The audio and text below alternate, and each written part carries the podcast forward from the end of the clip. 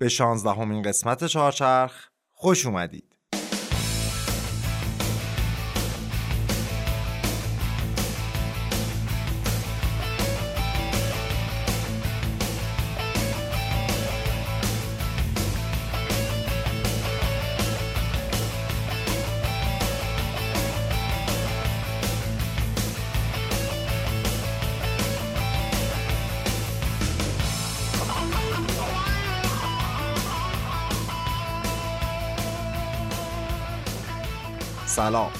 من علی رضا صبحانی هستم و شما به قسمت 16 همه چهارچرخ گوش می‌کنید که تو مرداد 1400 ضبط میشه. چهارچرخ قصه شیرین ماشیناست. پادکستیه که توی هر قسمتش از زمینه های تاریخی و اجتماعی خودروساز میگیم و داستان اون شرکت رو تعریف می‌کنیم. توی این قسمت چهارچرخ که اسمش هست قصری روی چهارچرخ میریم سراغ ماشینی که انتخاب از ما بهترونه. ماشینی برای پولدارترین و قدرتمندترین آدمای دنیا. نماد ثروت و شکوه رولز رویس.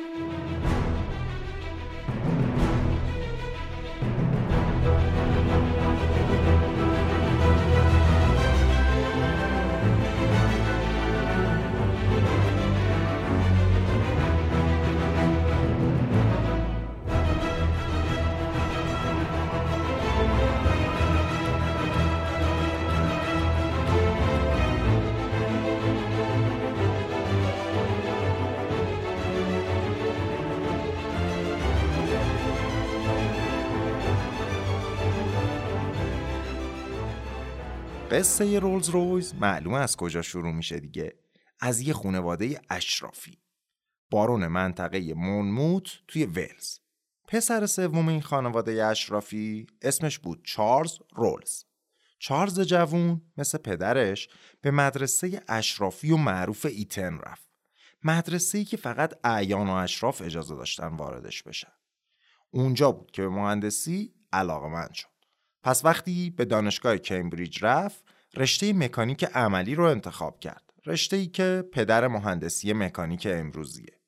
توی کمبریج همکلاسیاش بهش می‌گفتن درتی رولز رولز کثیف. ولی نه به خاطر اینکه آدم پلیدی بود بلکه چون همیشه روی موتورهای بخار کار می‌کرد و دست و بال و لباساش روغنی و کثیف می‌شد. سال 1896 وقتی فقط 19 سالش بود رفت پاریس و یه پژو خرید. اون موقع ماشین به این معنی که ما امروز می‌شناسیم وجود نداشت. یه جور کالسکه بدون اسب بودن ماشینای اون موقع. انقدر اتومبیل پدیده یه جدیدی بود که پژو چارلز اولین ماشین شهر کمبریج بود. اون سومین ولزیه که اتومبیل داشته. حالا شاید این سوال براتون پیش بیاد که کشور قدرتمند و پیشرفته مثل انگلیس که مهد انقلاب صنعتی بود چرا انقدر کم توش ماشین بوده؟ قانونی بود اون موقع توی انگلیس که عملا جلوی کالسکه های موتوردار رو بدون اسب و می‌گرفت. اگر وسیله نقلیه موتورداری داشتین که سرعتش بیشتر از 6 کیلومتر بر ساعت بود باید یه پرچمدار 20 متر جلوتر حرکت می‌کرد و به بقیه اطلاع می‌داد. غیر از راننده یکی دیگه هم باید سوار خود وسیله نقلیه می‌شد و اسبا و بقیه رهگذرا رو هدایت می‌کرد. با این اوصاف تا سر کوچه رفتن حداقل سه تا آدم می‌خواست. عملا این قانون رو گذاشته بودن که هر کسی توی خونش یه موتور بخار رو نذاره روی یه کالسکه و را بیفته توی کوچه و خیابون.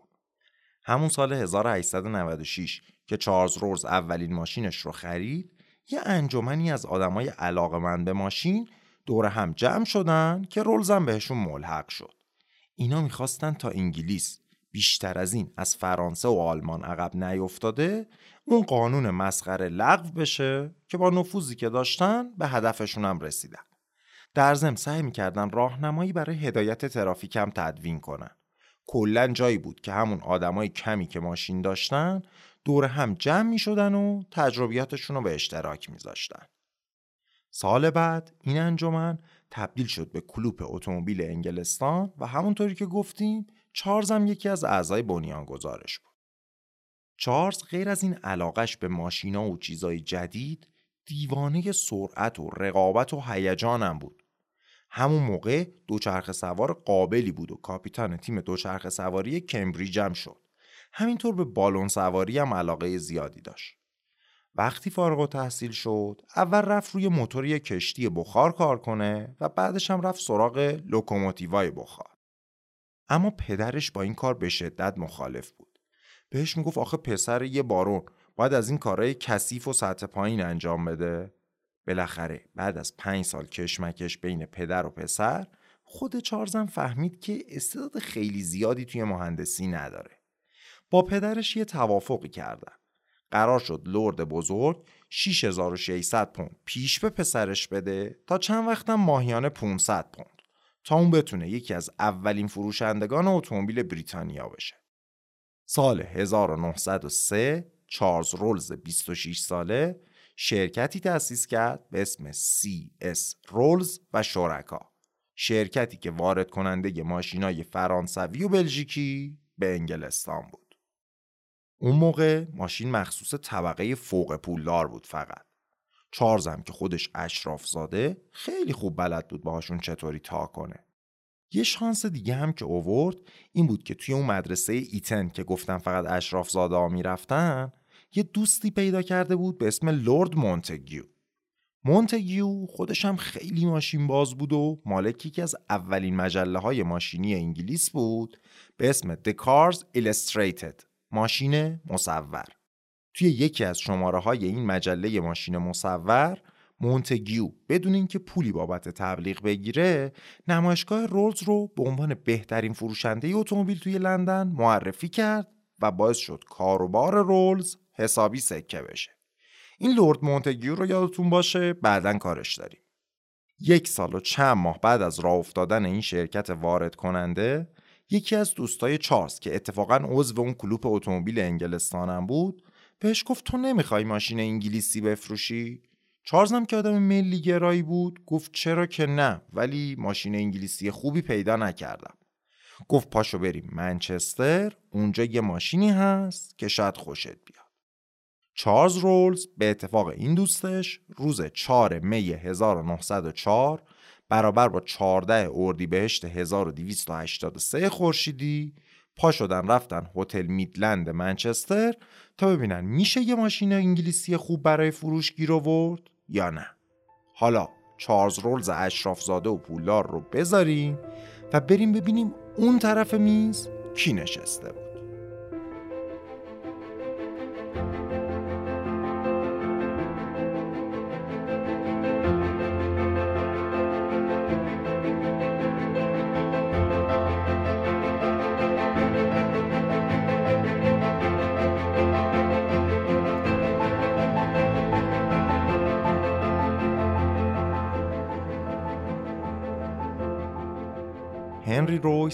پنجمین بچه یه خانواده کاملا معمولی بود. پدر و مادرش یه آسیاب رو از کلیسای انگلستان اجاره کرده بودن ولی نتونستن از پس اجاره سنگینش بر بیان. هرچی داشتن و نداشتن و گذاشتن روی آسیاب و آخرش هم ورشکسته شدن. مجبور شدن برن زاغه های اطراف لندن. هنری فقط نه سالش بود و تنها یه سال مدرسه رفته بود که پدرش مرد. مجبور شد درس و مشق و ول کنه و واسه یه لقمه نون بره دنبال کار هر کاری که گیرش می اومد. یه مدت تلگراف های مردم رو میرسوند و بعدش هم سر چهارراه روزنامه میفروخت. بعد از 6 سال زندگی سخت و فلاکتبار یه عمه مهربونی پیدا شد و یه خرجی مختصری به هنری داد تا بره توی راه آهن یه دوره شاید مکانیکی ببینه. فکر نکنید از این دوره های امروزی که میرن شیک و مجلسی سر کلاس میشینن ها نه. امه بدبختش پول داده بود تا لطف کنن و اجازه بدن هنری بره اونجا کمک و وردست مکانیکا باشه. شاید اون وسط ها یه چیزی هم یاد بگیره. هنری سه سال به عنوان شاگرد مکانیک اونجا بود و چیزای زیادی یاد گرفت تا اینکه امش هم مرد. این شد که از کار توی اون شرکت راهنم بیرونش کرد حالا که کمی بزرگتر شده بود و با کار فنی هم آشنا بود رفت توی شرکت برق و کارش شد سیمکشی تیرای چراغ برق خیابونا. بعد از چند سال تصمیم گرفت بره توی شعبه لیورپول شرکتشون تا هم حقوق بیشتری بگیره هم پست مهمتری بهش بدن چیزی نگذاشت که شرکتشون ورشکسته شد و هنری بیکار موند. واقعا هرچی بدبختی بود سر این آدم اومد. کلا پس اندازش 20 پوند بود. با در نظر گرفتن تورم میشه چیزی حدود 2600 پوند امروزی این 20 پوند هنری رو مقایسه کنید با 6600 پوندی که چارلز روز گذاشته بود برای واردات اتومبیل تا اختلاف طبقاتی این دوتا دستتون بیاد. هنری این 20 پوند رو گذاشت و یکی از همکاراش هم توی اون شرکت برق 50 پوند و با این پول رفتن منچستر رو یه کارگاه خیلی کوچیک باز کردن. منچستر اون موقع قلب صنعتی بریتانیا بود. اصلا مشهوره که میگن انقلاب صنعتی از منچستر زاده شده. اونجا پر بود از کارخونه ها و کارگاه کوچیک و بزرگ. نیروی کارم توش فراوون بود. اینا فکر کردن توی منچستر شانس بیشتری برای موفقیت دارن. کارگاه کوچیکشون وسایل برقی ساده ای مثل زنگ در و دینام می ساخت. یه اتاق ساده هم بود طبقه بالای کارگاه که خونه هنری شد. بعد از یه مدتی که کارشون یکم روی قلتک افتاد جهر سقیلای سقفی برقی رو هم به محصولاتشون اضافه کردن. هنری رویس استعداد فوق‌العاده‌ای توی مهندسی داشت و آدم خیلی دقیقی بود. اصرار داشت از بهترین مواد اولیه استفاده کنه و بهترین محصولات ممکن رو بسازه. وسواس زیادش روی کیفیت و استفاده از مواد اولیه مرغوب باعث شد کم کم کار شرکت بگیره و هنری وضع مالی متوسطی پیدا کنه. اون که عاشق چیزای مکانیکی بود طبیعتا علاقه زیادی به اتومبیلا پیدا کرد. با هر سختی بود پول جور کرد و یه ماشین دست دوم فرانسوی خرید به اسم دکوویل. با ذوق و شوق اووردش توی کارگاه و کامل اوراقش کرد تا ببینه چه قطعاتی توشه. کلا نخریده بود که سوار بشه. بلکه می‌خواست بدونه این کالسکه بدون اسب توش چه خبره و چطوری کار می‌کنه. وقتی ماشین رو باز کرد با خودش گفت این چه آشغالیه دیگه. من که خیلی بهتر از اینو می‌تونم خودم بسازم. دست به کار شد و با اصلاح طراحی دکوویل سه تا ماشین ساخت. اسمشو گذاشت رویس ده. یکی از ماشینا رو خودش برداشت یکیشو داد به شریکش ولی سومی بود که برای قصه ما اهمیت داره. ماشین سوم به دست یکی از اعضای کلوپ انگلستان رسید که از قضا دوست چارلز حالا برگردیم به اون هتلمون. جایی که چارلز رولز جوون 27 ساله و پولدار روبروی هنری رویس مهندس خودآموخته 41 ساله نشستن.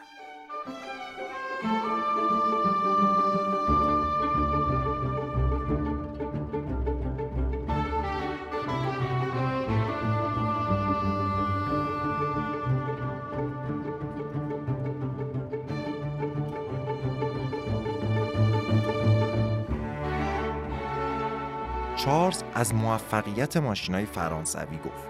از پیشرفت حیرت انگیزشون و اینکه چقدر از انگلیس جلو افتادن. از اینکه دارن موتورهای چهار سیلند می‌ذارن روی ماشینا و پاریس پر شده از اتومبیل. چارلز از هنری خواست که براش یه ماشین چهار سیلند طراحی کنه که بتونه با ماشینای فرانسوی رقابت کنه. هنری که چند دقیقه کاملا ساکت بود یه نگاهی به چارلز انداخت و بهش گفت حالا ماشین منو سوار شدی؟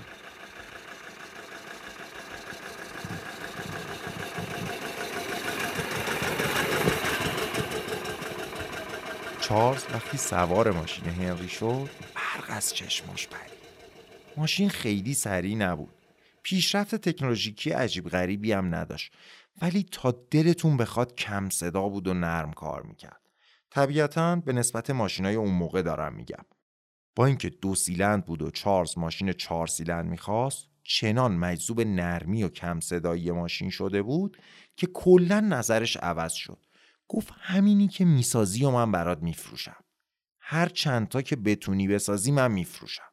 قرار شد هنری برای تولید برنامه ریزی کنه و چارلز برای فروش. حدود 6 ماه بعد یه قرارداد امضا کردن. طبق اون قرارداد هنری رویس باید به مرور چهار تا ماشین طراحی می‌کرد. ماشین اول بر پایه همین رویس موجود دو سیلندر بود. چند وقت بعدش یه سه سیلندر پشت سرش یه چهار سیلندر و دست آخرم یه ماشین 6 سیلندر. هنری موظف بود به یه قیمت ثابت همه ماشینا رو به چارلز بفروشه. اسم ماشینای جدیدم قرار شد بذارم. رولز خط تیره رویس.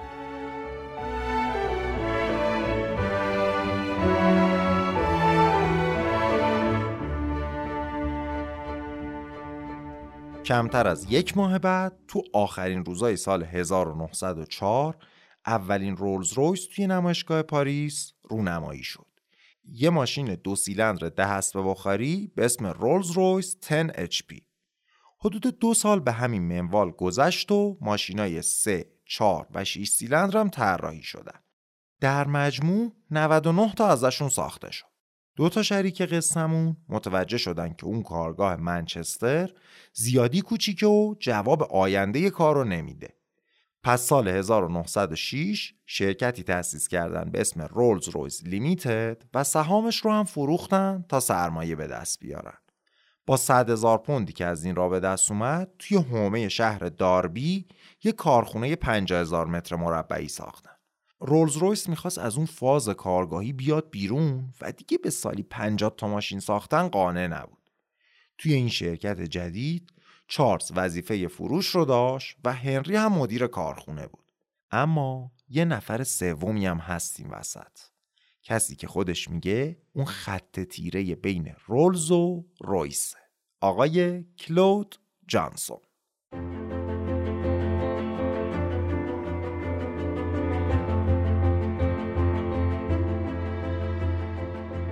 جانسون کسی بود که اولین گرد همایی اتومبیل تاریخ بریتانیا رو سازماندهی کرد. بنیانگذار کلوپ اتومبیل انگلستان از نحوه سازماندهی این گرد همایی خیلی خوشش اومد و جانسون رو استخدام کرد تا اولین دبیر کلوپ بشه. توی کلوپ جانسون با چارلز رولز آشنا شد و رفت توی اون شرکت وارد کننده رولز مدیر فروش شد.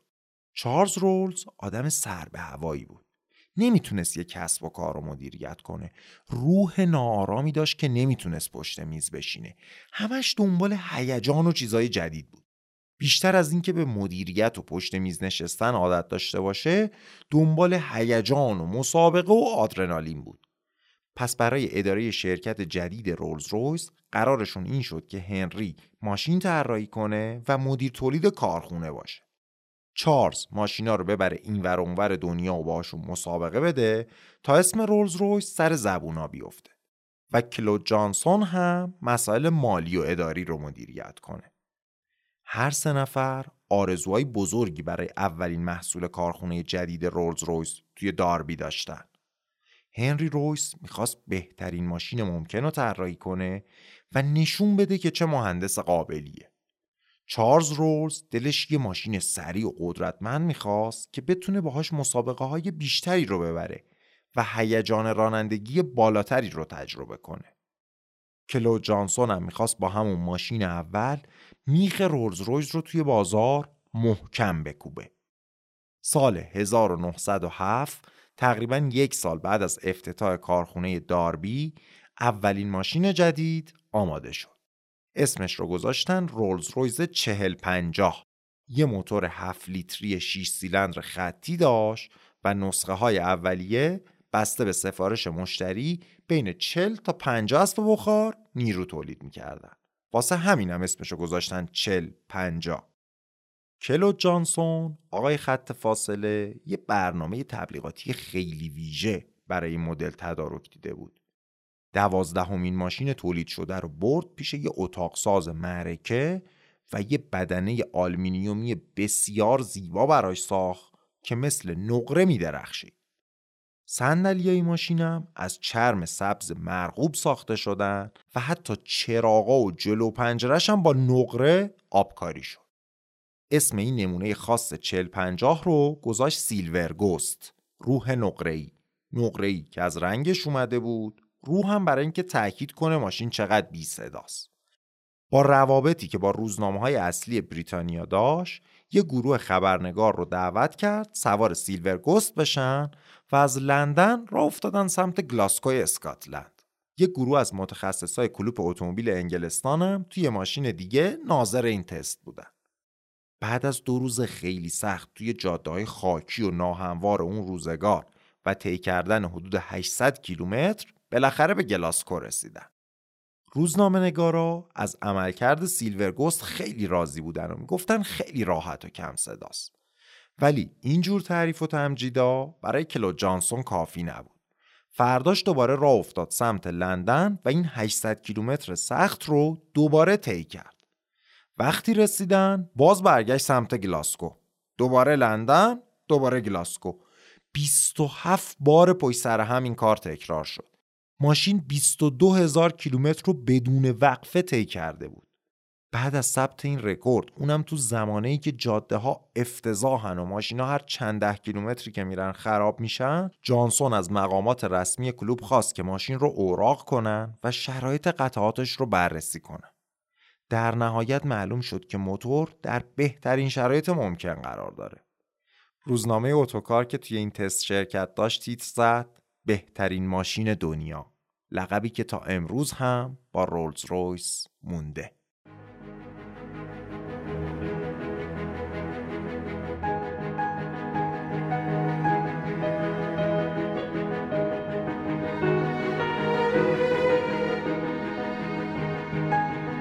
بخشی از موفقیت این کارزار تبلیغاتی رو باید به حساب روابط خیلی خوب و سابقه دار کلود جانسون با انجمن اتومبیل انگلستان و روزنامه اتوکار دونست.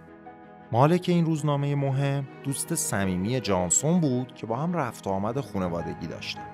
هرچند این روابط یک کمی موثر بودن ولی واقعیت اینه که رولز رویس به نسبت تمام ماشینای زمانه خودش از نظر دوام و استهلاک کم نظیر بود وسواس بی انتهای هنری رویس روی کیفیت باعث شد بهترین ماشین دنیا رولز رویز 4050 محبوب بازار بشه علا رقم قیمت خیلی گرونش تقاضا براش بالا بود. مردم ولی اسم همون نسخه تبلیغاتی رو استفاده می‌کردن و بهش می‌گفتن سیلور گوست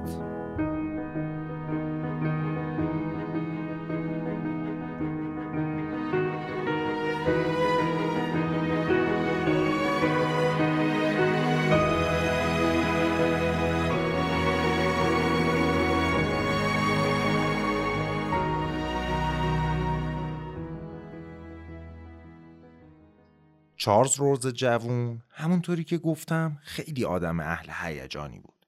در عین حال مشتاقم بود از تکنولوژی های جدید استفاده کنه. اون چند سالی می‌شد که علاقه زیادی به بالون سواری پیدا کرده بود. در این حد که رکورد طولانی ترین پرواز بالونی دنیا رو در اختیار داشت. چارلز خبرایی از پرواز برادران رایت توی آمریکا شنیده بود و به شدت دلش می‌خواست با هواپیما پرواز کنه. تمام تلاشش رو کرد که رویس رو راضی کنه تا یه موتور هواپیما بسازه. ولی هنری کلا پرواز رو بی احتیاطی می‌دونست و هیچ علاقه به ارتفاع نداشت.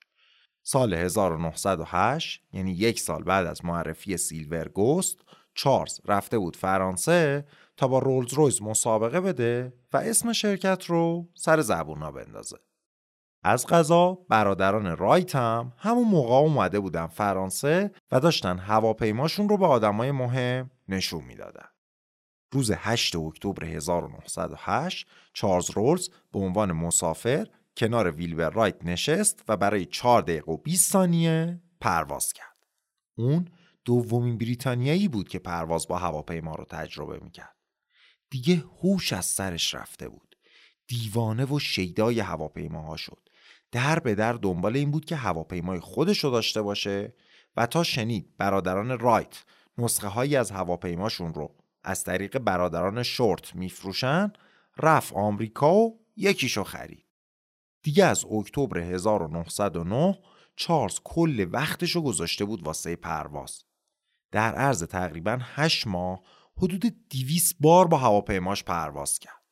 اون دومین انگلیسی بود که مجوز خلبانی داشت و اولین کسی بود که به صورت رفت و برگشت از روی کانال مانش پرواز کرد. چارلز تمام تلاشش رو کرد که هنری رو راضی کنه موتور هواپیما بسازه ولی نتونست. وقتی دید نمی‌تونه هنری رو قانع کنه که با هم هواپیما بسازن تصمیم گرفت از مدیریت رولز رویس کنار بره و تمام وقتش رو اختصاص بده به پرواز و هواپیما. دید که تهش هواپیما رو بیشتر از ماشین دوست داره.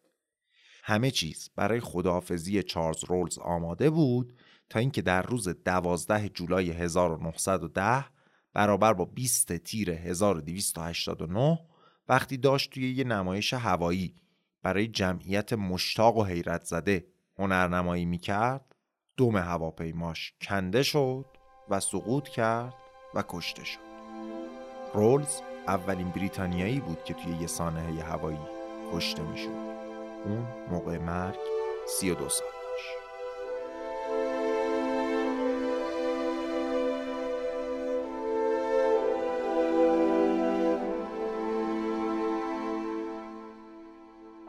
توی کارخونه سر همه شلوغ بود و داشتن با تمام قوا مدل سیلور گوست رو می ساختن. کلود جانسون جانشین چارلز رولز شد. از طرفی دقت وسواسگونه هنری رویس روی جزئیات روز به روز داشت بدتر می‌شد. کارگرا و مهندسا از دستش زله شده بودن. هر قطعه ای رو صد بار امتحان می‌کرد و به کار همه ایراد می‌گرفت. درسته که مهندس فوق‌العاده‌ای بود ولی مدیریت بلد نبود. کارش شده بود گیر دادن به این و اون و ایراد گرفتن از همه هیچی رازیش نمی‌کرد این وسواس عجیب هم همکاراش رو اذیت می‌کرد هم بیشتر از همه خودشو از شدت کار زیاد و هرس خوردنهای بیخودی مریض شد و یه مدتی بستری تو غیاب هنری کلود جانسون کار مدیریت کارخونه رو هم دست گرفت و اوضاع بهتر از سابق شد. جانسون بلد بود چطوری پرسنل رو مدیریت کنه و کمی از تنشای توی کارخونه کم شد. پس وقتی هنری از بیمارستان مرخص شد به بهانه سلامتی خودش ازش خواهش کردن که دیگه نیاد کارخونه. ولی خب ما الان می‌دونیم که دلیلش وسواس زیاد روی کیفیت بود و طرز برخوردش با پرسنل. دو تا ویلا برای هنری گرفتن. یکی توی فرانسه، یکی توی جنوب انگلیس و ازش خواستن برای سلامتیش زمستونا بره فرانسه تابستونا بیا جنوب انگلیس یه تیم هشت نفره هم بهش دادن که توی همون ویلاهایی که زندگی می‌کنه با کمک این تیم طراحی رو بر عهده داشته باشه هنری رویس بعد از این ماجرا دیگه هرگز پاشو توی کارخونه رولز رویس نذاشت.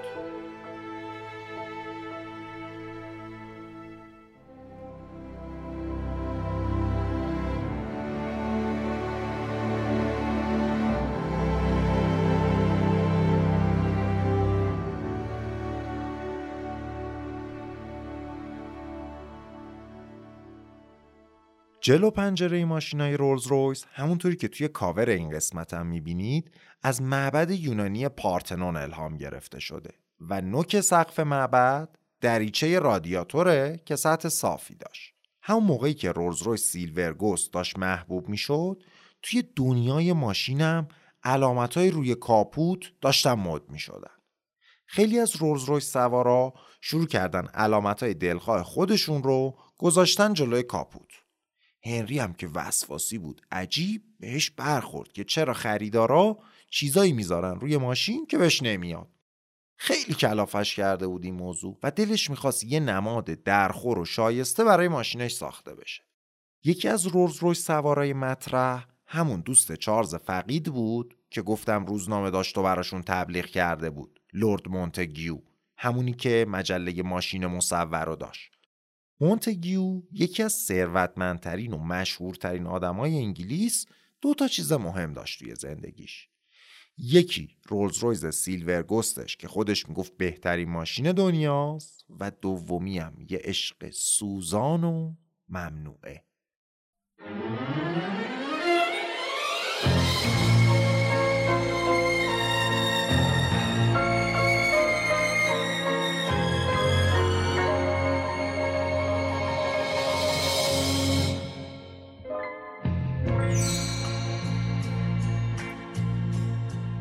لورد مونتگیو با اینکه متعهد بود با دستیارش روابط عاشقانه داشت.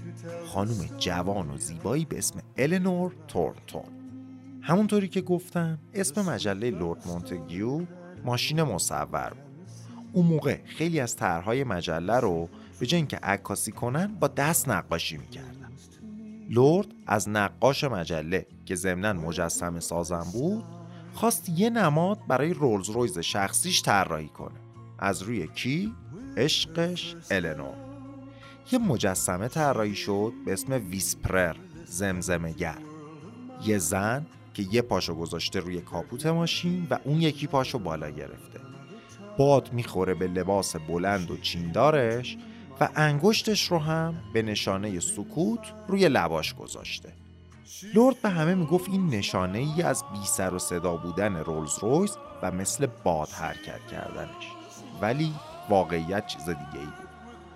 النور اون موقعی که این مجسمه ساخته شده از جناب لورد مونتگیو باردار بود.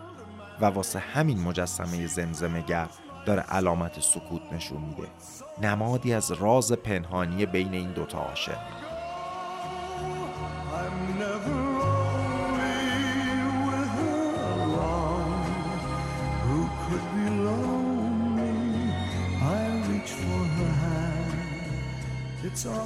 وقتی توی یه گرده همایی مالکای رولز رویس کلود جانسون این مجسمه خوشگل رو دید خیلی خوشش اومد. تصمیم گرفت با کمی تغییر همین طرحو روی همه رولز رویزا نصب کنه. همون آقای مجسمه ساز زمزمگر رو کمی تغییر داد و از یه زن تبدیلش کرد به یه فرشته که کمی رو به جلو خم شده و دستاش دیگه روی لبش نیست. بلکه هر دو تا دستشو به سمت عقب بدنش داده و آستینای بلندش توی باد به شکل بال فرشته در اومده. نمادی که بعد از اون روی همه رولز رویزا نصب شد و اسمش هست Spirit of Ecstasy عصاره شعف. اینم بگم که برخلاف تصورات رایج این مجسمه از نقره ساخته نمیشه. البته امروزه میشه با پرداخت یه پول اضافی با روکش نازکی از طلا سفارشش داد. دلیل اینکه این مجسمه توی نسخه های امروزی رولز رویس جمع میشه و میره داخل کاپوت این نیست که ارزش مالی داره بلکه به خاطر ایمنی در تصادفات با آبران پیاده است.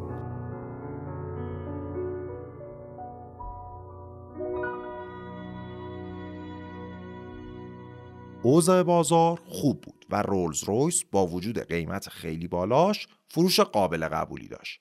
تا اینکه سال 1914 جنگ جهانی اول شروع شد. همه ماشینایی که تو کارخونه بودن به نفع ارتش بریتانیا مصادره شدن. ارتش روی همون ماشین بدنه زرهی نصب کرد و شاسی و موتور سیلورگوست به قدری خوب بود که بدون تغییر وزن این بدنه زرهی هفتونی رو تحمل می‌کرد. نیروهای بریتانیا از موتور با دوام رولز رویس خیلی راضی بودن و به خصوص توی جنگ علیه امپراتوری عثمانی خیلی ازش استفاده کردن.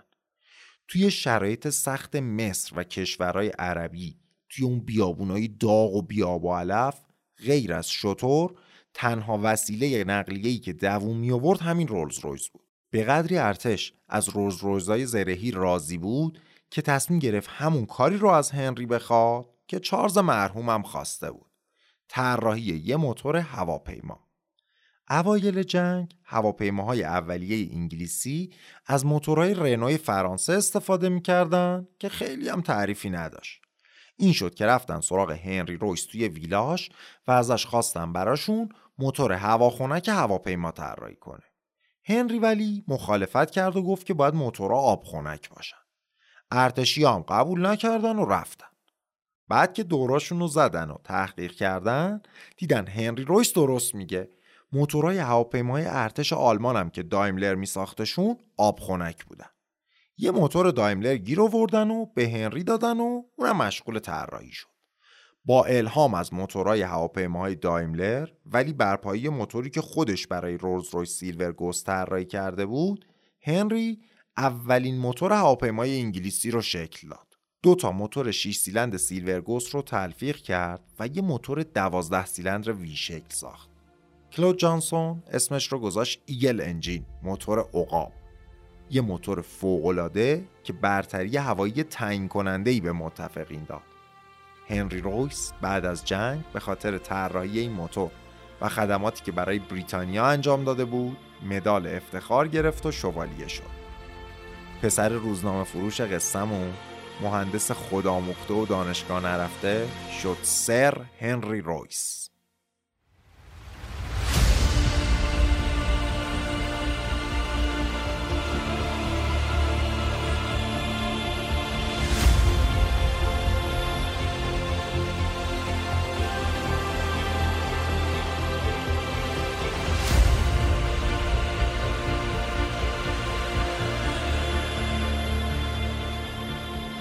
فصل جدیدی برای رولز رویس شروع شده بود از طرفی تامین کننده موتور هواپیما برای ارتش سلطنتی بریتانیا شده بودن و از طرفی یه بازار جدید برای ماشیناشون توی کشورهای خاورمیانه و شمال آفریقا پیدا شد.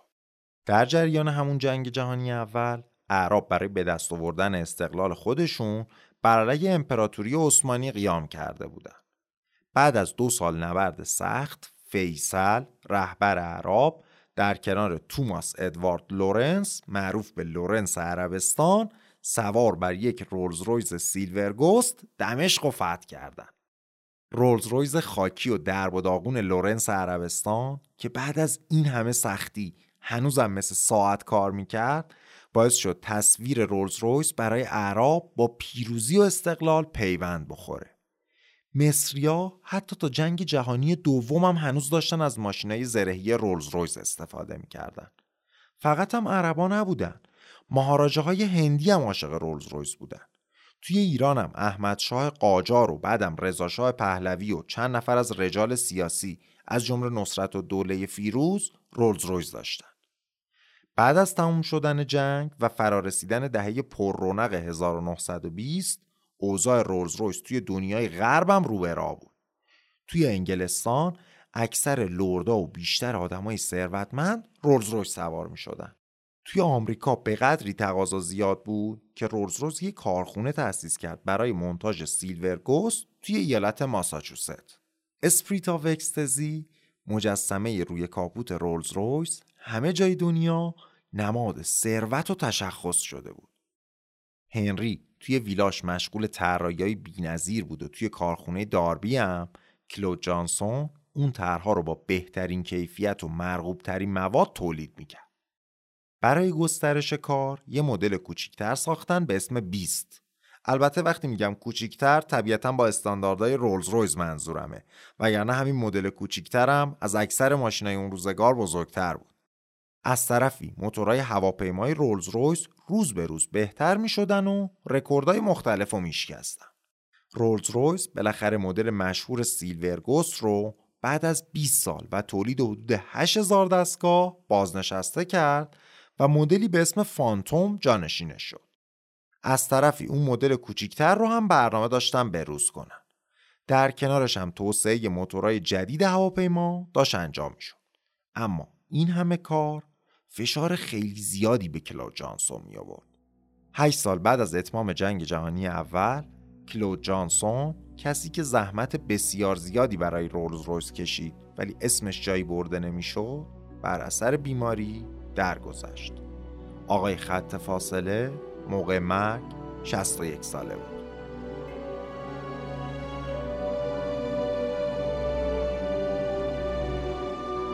هنری هم خیلی خوبی نداشت.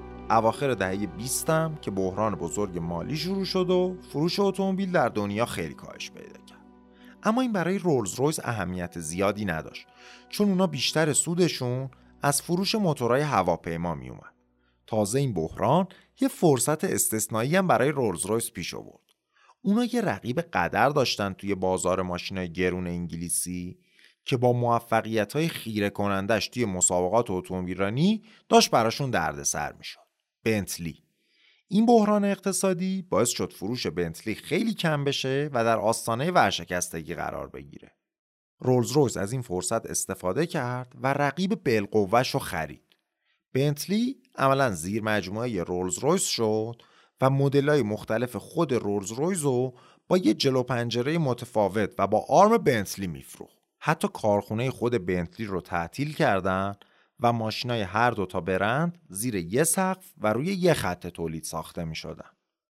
دو سال بعد از مرگ کلود جانسون یه روز هنری پیرمرد داشت با اون مهندسا و نقشه کشای جوونی که توی ویلاش بودن و در واقع بخش طراحی رولز رویز بودن توی ساحل قدم می‌زد که فکر جدیدی به ذهنش رسید.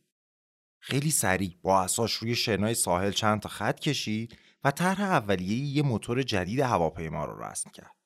این موتور که بعدها اسمش شد آر انجین پایی موفقیت های بعدی رولز رویس شد. سر هنری رویس تا آخرین روز عمرش توی ویلای ساحلیش به طراحی مشغول بود. میگن یه روز قبل از مرگش یه طرح ساده به پرستارش داد که به دست مهندسا برسونه. اون طرح بعدها تبدیل شد به ضربه گیر متغیر و توی مدل‌های مختلف رولز رویز و بنتلی به کار اومد. سر هنری رویس سال 1933 و در سن 70 سالگی درگذشت. پسر بچه روزنامه فروشی که با افتخار شوالیه شد تا آخرین روز زندگیش خودش رو نه مهندس بلکه مکانیک خطاب می‌کرد.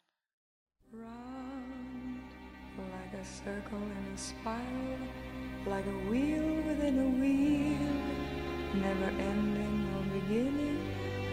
never spinning reel, like a snowball down a mountain or a carnival balloon, like a carousel that's turning, running rings around the moon, like a clock whose hands are sweeping past the minutes of its face, and the world is like an apple whirling silently in space, like the circles that you find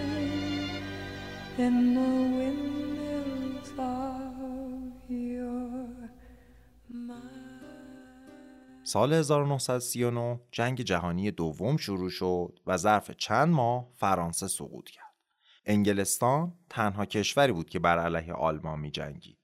نیروی هوایی نازیا لوفتوافه با هواپیماهای استثنایی خودشون شهرهای انگلستان رو به شدت بمبارون می‌کردن و هواپیماهای انگلیسی تنها امید این جزیره برای دفاع بودن. هواپیماهایی که قلب تپنده رولز رویس داشتن. موتورهای مرلین در واقع توسعه یافته همون موتورهای آر بودن که هنری توی ساحل طرح اولیهشون رو کشیده بود. رولز رویس با تمام قوا مشغول تولید هرچه بیشتر موتور هواپیما بود و حتی دولت براشون یه کارخونه جدید ساخت توی شهر کرو. کلا تولید خودرو متوقف شده بود و تمام نیروی رولز رویس صرف تأمین نیازهای تسلیحاتی انگلستان می‌شد. حتی خیلی از هواپیماهای جنگی آمریکایی هم از موتورهای رولز رویس استفاده می‌کردن. حدود 150 هزار هواپیمای متفقین از موتورهای رولز رویز نیرو می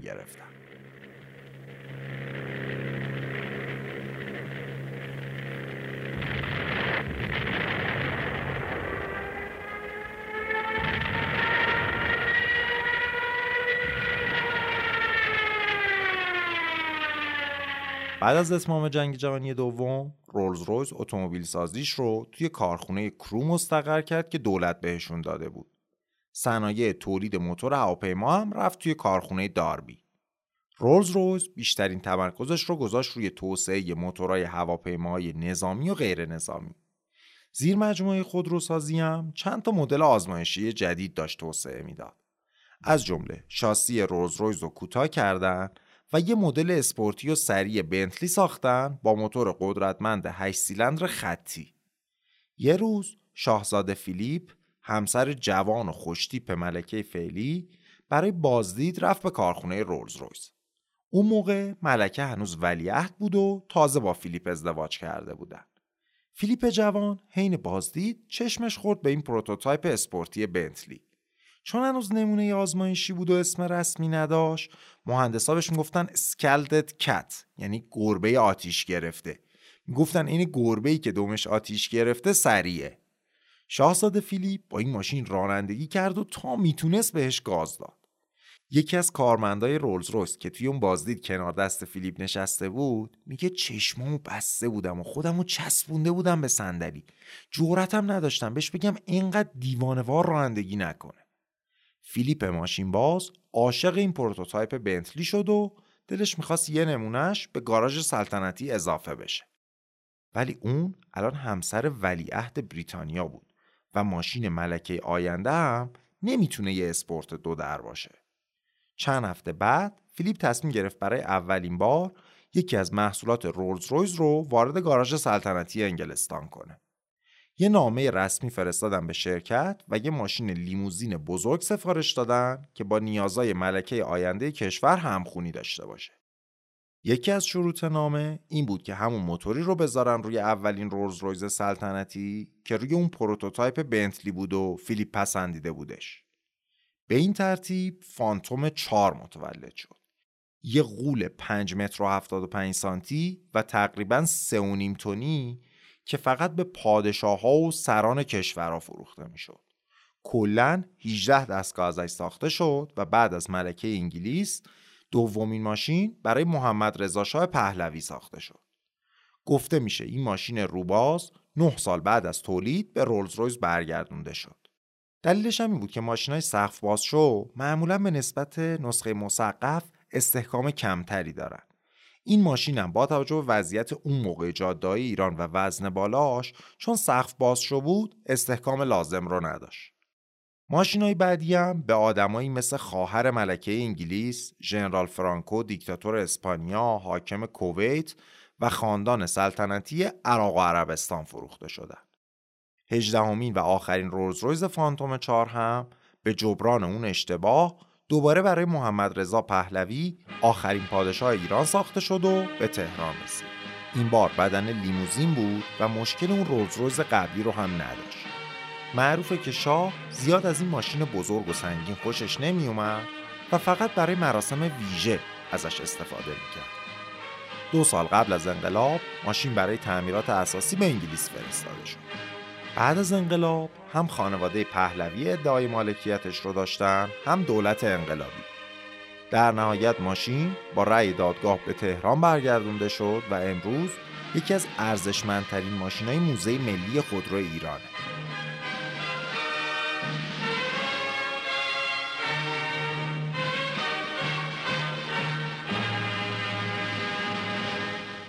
جامعه انگلیس بعد از جنگ جهانی دوم به سرعت داشت عوض می شد. برای سالهای سال انگلیس یه جامعه کاملا طبقاتی بود. جامعه پر از القابی مثل بارون و دوشس و لرد و لیدی. پول دست خانواده های قدیمی زمیندار بود. به اصطلاح اشراف زاده ها. خانواده هایی که حتی بعد از انقلاب صنعتی هم اکثر صنایع بزرگ و خریده بودن و ثروت و نفوذشون رو حفظ کرده بودن. اما از دهه 60 میلادی رونق اقتصادی بعد از جنگ داشت این جامعه طبقاتی رو عوض می‌کرد. دوران کلاهای سیلندری و کت و شلوارای فراک به سر اومده بود. یواش یواش پول داشت به دیگران هم می‌رسید. ستاره موسیقی و شخصیت های تلویزیونی موفق برای اینکه ثروت تازهشون رو به رخ بقیه بکشن یه راه ساده پیدا کردن. خریدن رولز رویس.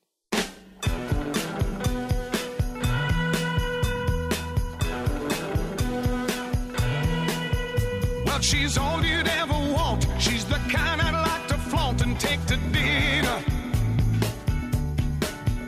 But she always knows her place. She's got style, she's got grace, she's a winner. She's a lady.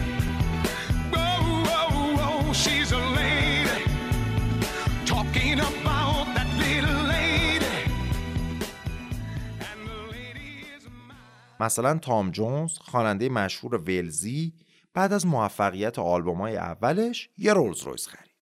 اما رولز رویس برخلاف کلاس و عنوانش رانندگی لذت بخشی نداشت به خصوص برای جوونا.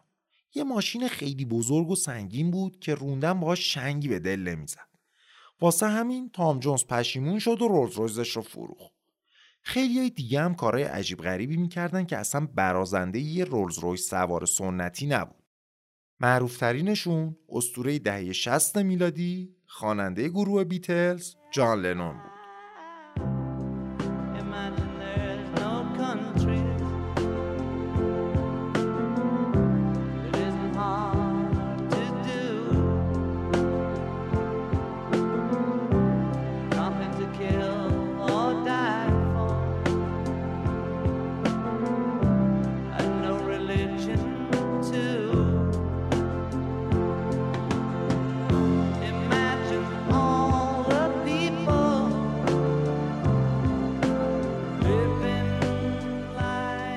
لنون رولز رویزش رو به سبک psychedelic نقاشی کرد. رولز رویز اشرافی و خاص لنون ماشینی که نماد پرستیژ و طبقه اجتماعی بالا بود شبیه های قدیمی هندی و پاکستانی نقاشی شده بود و روش ترک کشیده بودن. در این حدی ماشین مبتذل بود که وقتی برای سرویس بردش به تعمیرگاه مرکزی رولز رویز بهش گفتن برو عمو اشتباهی اومدی رولز رویز جای مسخره بازی ها نیست اما بزرگترین مشکل رولز رویس نقاشی روی بدنه ماشین جان لنون نبود ماشین های بزرگ و سنگین رولز رویس با اون انحناهای سنتی در مقابل رقبای مدرن، قدیمی و کهنه و کند به نظر می رسیدن. سال 1965 رولز رویس سعی کرد با عرضه یه مدل کاملا جدید تصویر خودش رو متحول کنه.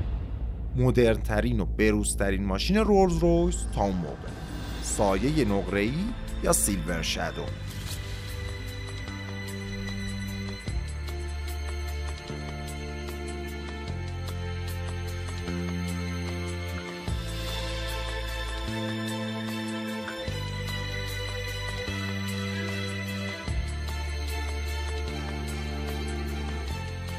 سیلور شادو یه ماشین کاملا مدرن بود با شاسی یک پارچه یا یونیبادی. سیستم تعلیق هیدروپنوماتیک رو هم تحت لیسانس سیتروئن روش نصب کرده بودن تا نهایت نرمی رو به سرنشینا هدیه بده. یه ماشین فوق‌العاده بروز که ظاهرش هم با رولز رویزای قبلی متفاوت. فروشش به نسبت بقیه مدل‌ها سر به فلک کشید و پولدارا و تازه به دوران رسیده های همه جای دنیا برای خریدنش به صف شد. اما این فروش زیاد اشتباه خیلی بزرگی سیلور شادو با تیراژ حدود سالی دو سه هزار تا داشت تولید می‌شد که چندین برابر بقیه مدل‌ها بود و باعث شد از پرستیژ و خاص بودن رولز رویس کم بشه. از طرفی آدمایی که سیلور شادو خریده بودن عادت به هزینه های نگهداری خیلی بالای رولز رویس نداشتن. خیلی از مشتریا فکر می‌کردن وقتی میگن رولز رویس بهترین ماشین دنیاست یعنی هرگز خراب نمیشه یا هرگز توجه و نگهداری نمی‌خواد. ما هم الان خیلیامون همچین حسی داریم. ممکنه خیلیامون فکر کنیم بنز یا لکسس هرگز خرج نداره و هرگز خراب نمیشه. ولی واقعیت اینه که وقتی میگیم ماشینی با کیفیته فوقش چند درصد از ماشین های مشابه زمانه خودش بهتر ساخته شده. اینجوری نیست که اصلا خراب نشه. تازه همچین ماشین های ابرگرونی خرجای روزمره و هزینه های سرویسشون هم نجومیه. در نتیجه بازار پر شد از سیلور گوستایی که کسی حاضر نبود هزینه های گذافشون رو بده. قیمت دست دوم رولز رویس خیلی اومد پایین. اتفاقی که برای رولز رویس خیلی خوب نشد ولی به نفع مردم عادی بریتانیا شد. آهسته آهسته یک کسب و کار جدید شکل گرفت. بعضیا رولز رویزای دست دوم رو میخریدن و برای ماشین عروس اجاره می‌دادن. اینجوری شد که رولز رویزی که فقط ابر پولدارا سوارش می شدن حداقل برای یه روز عروسی به دست عامه مردمم رسید.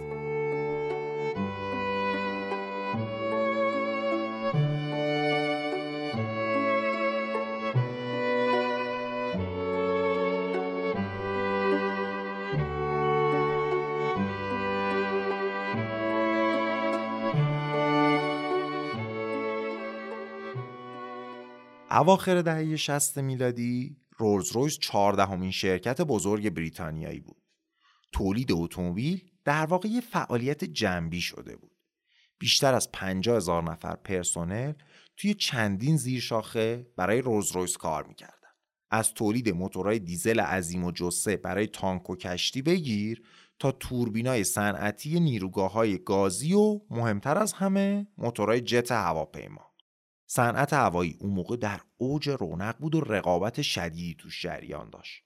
بعد از جنگ جهانی دوم تولید کنندگان هواپیما یکی یکی ورشکسته می شدن و فقط چند تا ابر هواپیما ساز اصلی توی دنیا مونده بودن.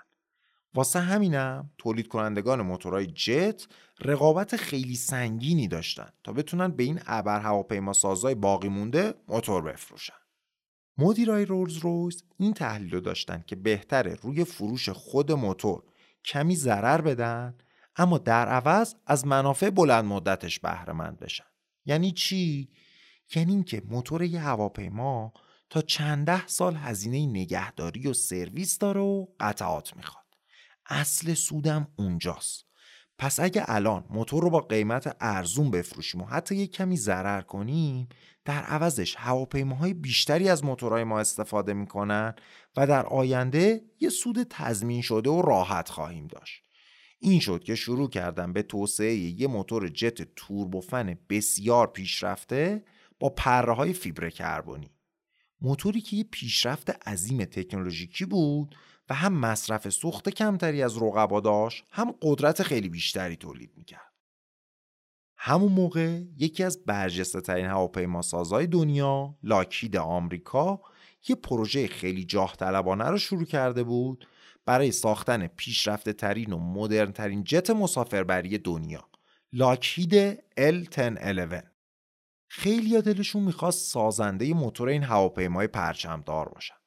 از جمله رقبای اصلی رولز رویز، جنرال الکتریک و پراتن ویتنی رولز رویز به لاکید پیشنهاد کرد که موتورا رو با یه قیمت ثابت بهشون بفروشه. یعنی حتی قبل از اینکه فرایند طراحی شروع بشه قیمت رو با هم فیکس کرده بودن. خیلی هم خوشحال بودن که قرارداد قرن رو امضا کردن. اما هرچی توسعه این موتورهای جدید توربوفن بیشتر جلو می‌رفت مشکلات هم بیشتر می‌شد. هزینه توسعه حدود دوازده برابر چیزی شد که مدیرای رولز رویس فکر می‌کردن و همین ضرر عظیم شرکت رو به شدت بدهکار کرد سال 1971 رولز رویس رسما اعلام ورشکستگی کرد دولت بریتانیا نمی‌تونست اجازه بده شرکتی که تأمین کننده موتورهای جت هواپیماهای نظامی شه و نقش مهمی توی تأمین موتورهای دیزل تانک و بقیه ادوات جنگی هم داره ورشکست بشه. واسه همین رولز رویز و تمام تعهدات و بدهیاش رو به قیمت یک پوند خرید. جالبه بگم که بعد از گذشت 50 سال هنوزم حسابای این شرکت داره رسیدگی میشه و تعیین تکلیف قطعی نشده. هنوزم دقیقا معلوم نیست شرکت چقدر بدهی داشته و وضعیت ورشکستگیش توی اسناد رسمی در حال بررسی اعلام شده. دولت می‌خواست رولز رویز رو ملی اعلام کنه ولی برای این کار باید ثابت می‌کرد که تولیدات شرکت برای آهاد ملت بریتانیا حیاتیه. اما خب معلومه که نمی‌تونستن ثابت کنن وجود خودروسازی که گرونترین ماشینای جهان رو می‌سازه برای ملت واجبه. برندی که فقط پولدارترین آدمای جامعه می‌تونن محصولاتش رو بخرن طبیعتا نمی‌تونه ملی باشه این شد که تصمیم گرفتن خودروسازی رو از هواپیماسازی جدا کنن سهام خودروسازی رولز رویس به طور جداگانه فروخته شد و شرکت هواپیماسازی هم ملی اعلام شد. چند سال گذشت و شرکت خودروسازی رولز رویس زیر مجموعه گروه ویکرز انگلیس شد که کار اصلی ساخت تانک و جنگ افزار بود. شرکت هواپیماسازی بعدها در زمان مارگارت تاچر از حالت دولتی در اومد و سهامش رو توی بورس عرضه کردن. اسمش شد رولز رویس PLC. Public Limited Company 20 سالی به همین منوال گذشت و رولز رویز موتورز چند تا مدل محدود ماشین رو با تیراژ کم و قیمت خیلی بالا میفروخت. مدلای بنتلی هم همون رولز رویز بودن و روی همون خط تولید می شدن. فقط جلو پنجره متفاوتی داشتن. تا اینکه سال 1997 خود ویکرز که مالک رولز رویز بود اوضاع مالیش خراب شد تصمیم گرفت بخش خودروسازیش رو که در واقع مالک برندهای رولز رویز و بنتلی بود بفروشه. همه حدس می‌زدن که مشتری اصلی این دوتا برند BMW است چون اون موقع BMW روور رو هم خریده بود و کلا علاقه زیادی به خریدن برندهای انگلیسی نشون می‌داد. از اون طرف هم رولز رویز که توی این سالا موتوراش پا به سن گذاشته بودن کل مدلای آیندهش رو بر اساس موتورهای BMW مهندسی کرده بود. و دوتا شرکت روابط نزدیکی داشتن. پرسنل و مدیرای رولز رویز هم دوست داشتن زیر مجموعه BMW بشن. به نظر می رسید دیگه معامله نهایی شده و رولز رویز زیر مجموعه BMW خواهد شد. اما با پرستیش ترین برند خودروسازی دنیا یه خواستگار دیگه هم داشت. فردیناند پیک مدیر فولکس وگن اگه از قسمت قبل یادمون باشه پیک نوه دختری آقای پرشه بود که بعد از چند سال کار توی شرکت خانوادگیشون رفته بود آودی و از اونجا به ریاست فولکس وگن رسیده بود. اون می‌خواست با خریدن چند تا برند قدیمی و ارزشمند گروه فولکس وگن رو تبدیل کنه به بزرگترین خودروساز دنیا. رقابتی بین دوتا قول آلمانی در گرفت برای خریدن سمبل بریتانیا رولز رویس. اگه بدونید چقدر روزنامه های انگلیسی سر و صدا کردن. می‌گفتن مگه میشه نماد بریتانیایی کبیر رو بدیم دست آلمانیا؟ ولی این حرفا فایده ای نداشت. دنیا عوض شده بود و تجارت فقط پول رو میشناخت. BMW پیشنهادش رو تا 340 میلیون پوند برد بالا. ولی فردیناند پیک که می‌دونیم چه آدم مصمم و لجوجیه توی آخرین دقایق یه پیشنهاد 430 میلیون پوندی گذاشت روی میز و برنده شد. رولز رویز موتورز زیر مجموعه گروه فوکس وگن شد. اما پیک انگلیسی ها رو دست کم گرفته وقتی مدیرای فوکس وگن سال 1998 کنترل رولز رویز رو در دست گرفتن با یه واقعیت عجیب مواجه شدن اونا فهمیدن که وقتی دولت انگلیس شرکت خودروسازی رو از شرکت موتورهای هواپیما جدا کرده حق انحصاری استفاده از نام و برند رولز رویز رو داده به هواپیما سازی یعنی چی؟ یعنی فوکس وگن می‌تونه رولز رویز بسازه. می‌تونه مجسمه Spirit of Ecstasy و جلو پنجره مشهور رولز رویز رو بذاره روی ماشیناش. به تمام نقشه و تأسیسات تولیدی و کارخونه هم دسترسی داره. ولی اگر بخواد اسم رولز رویز رو بذاره روی ماشینش باید بره سراغ شرکت سهامی عام رولز رویز که تولید کننده موتورهای هواپیماست و از اونها اجازه بگیره. حالا اینجا یه سوال پیش میاد. پس رولز رویز موتورز که گفتیم مستقل از هواپیما سازی بود چطوری 24 سال ماشینای رولز رویز رو میساخت؟ اونا هر سال حق استفاده از برند شرکت رو به مبلغ یه پوند از هواپیما سازی اجاره می‌کردن. مدیرای فولکس وگن هنوز توی شوک اولیه بودن که روزنامه ها بمب اصلی رو منتشر کردن. شرکت هواپیما سازی حق استفاده از نام و برند رولز رویز روی اتومبیل رو به مبلغ 40 میلیون پوند فروخته. به کی؟ BMW دعوا بین دو تا قول آلمانی بالا گرفته بود. فوکس وگن، کارخونه، جلو پنجره و مجسمه معروف رولز رویز رو در اختیار داشت و BMW حق استفاده از اسم رولز رویز رو. مذاکرات شروع شد و اونجا بود که BMW بازم یه اهرام فشار دیگه رو کرد. طبق قرارداد بین BMW و مالکای قبلی رولز رویز مدلای آینده بر اساس موتورها و قطعات BMW طراحی شده بودند. اما BMW حق داشت اگه یه سال زودتر اعلام کنه موتوراش رو به رولز رویز نده. اینم دردسر بزرگی بود برای فوکس وگن اونا هیچ موتوری نداشتن که جایگزین موتور BMW کنن و یه سال هم زمانی نبود که ماشینا رو دوباره بشه از نو طراحی کرد. اینجا بود که فردیناند پیک مغرور بالاخره کوتاه اومد و قبول کرد چهار سال رولز رویز و بنتلی هر دو مال فوکس وگن باشه و بعد از اون رولز رویز رو فقط بدن به BMW قرار شد بعد از این دوره چهار ساله همه چیز از جمله بنتلی و کارخونه و امتیاز مدلای قبلی بمونه واسه فولکس وگن و فقط جلو پنجره و مجسمه رو بدن به BMW بعدم فولکس وگن یه بیانیه عجیب غریب صادر کرد که نشون می‌داد چقدر بهشون فشار اومده. اونا گفتن که اصلا از اولم فقط بنتلی رو می‌خواستن و رولز رویز براشون هیچ ارزشی نداشته. به خصوص که به ازای هر یه دونه رولز رویز همین الان هم دو تا بنتلی فروخته میشه BMW ولی برنامه خیلی مفصلی برای رولز رویز داشت و مشغول ساختن یک کارخونه فوق مدرن توی گودوود شد تا کلا رولز رویز رو توی تأسیسات جدید و بروز تولید کنه.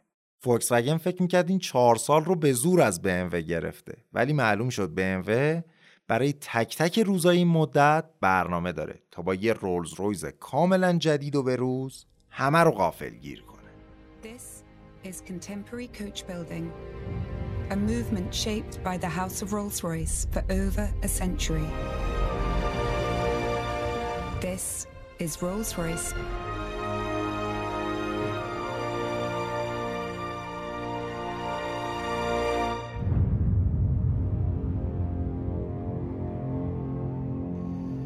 سال 2003 اولین رولز رویز BMW توی اون تأسیسات فوق مدرن گودوود آماده شد. مدل کاملا جدید فانتوم. BMW برای ماشین جدید یه فلسفه جدیدم داشت. BMW دیگه نمی‌خواست اون روند قبلی رو ادامه بده. اونا فهمیده بودن که دنیا عوض شده و توی دنیای جدید پول دیگه دست لوردا و لیدیا نیست. الان وقت توجه کردن به خواننده ها و فوتبالیست هاست. دیگه قرار نیست بازار اصلی رولز رویس مناطق ثروتمند نشین لندن باشه بلکه باید تمرکزشون رو بذارن روی خاور میانه، عربها و چین. از طرفی تا مدتها توی دنیای خودرو لوکس بودن مترادف بود با آپشنای بیشتر داشتن. اما BMW به درستی متوجه شده بود که در قرن 21 لوکس بودن بیش از هر چیزی به فضاسازی مربوطه. BMW می‌دونست که کسی که دنبال عملکرد بالا و ماشین پر از امکاناته انتخابای زیادی توی بازار داره و دلیلی نداره به چند برابر قیمت رولز رویز بخره. برای همین سعی کرد بیشتر از هر چیز روی تصویر رولز رویز و اعتبار و سابقش متمرکز بشه. داخل کابین فانتوم جدیدم خبری از دکمه های زیاد و آپشن های پرتعداد نبود. تمرکز روی خاص بودن فضا و نورپردازی بود. روی دقت بیپایان به جزئیات و پرداخت نهایی استثنایی همه قطعاتی که مشتری باشون در تماسه. این سیاستی بود که خیلی هم خوب جواب داد و الان رولز رویس در کلاس خودش از موفق ترین است. فولکس وگن توی اون چهار سالی که کنترل رولز رویز رو داشت حدود سالی 400 500 تا ماشین میفروخت ولی الان BMW حدود ده برابر این میفروشه. رولز رویز در حال حاضر یکی از معروفترین و ارزشمندترین برندهای دنیای خودروه و رهبر بازار ماشینهای سوپر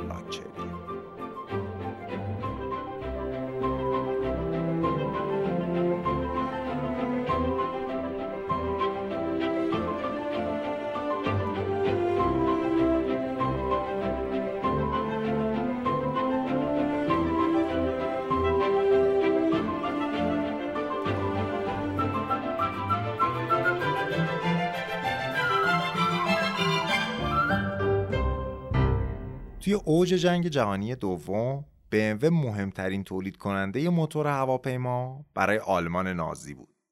لوفتوافه نیروی هوایی نازیا با نیروی محرکه موتورهای BMW آسمون انگلیس رو سیاه کرده بود. ولی با مقاومت هواپیماهای انگلیسی با موتور رولز رویز نتونست به هدفش برسه و نتونست انگلیس رو به زانو در بیاره. اما 50 سال بعد BMW تونست انگلیسی ترین برند انگلیس و نماد افتخار و مباهات بریتانیا رو مال خودش کنه. اما نه با بمب و هواپیما این بار با قدرت پول و اقتصاد. رولز رویز علیرغم همه جذابیتاش امروز بیشتر از اینکه انگلیسی باشه آلمانیه.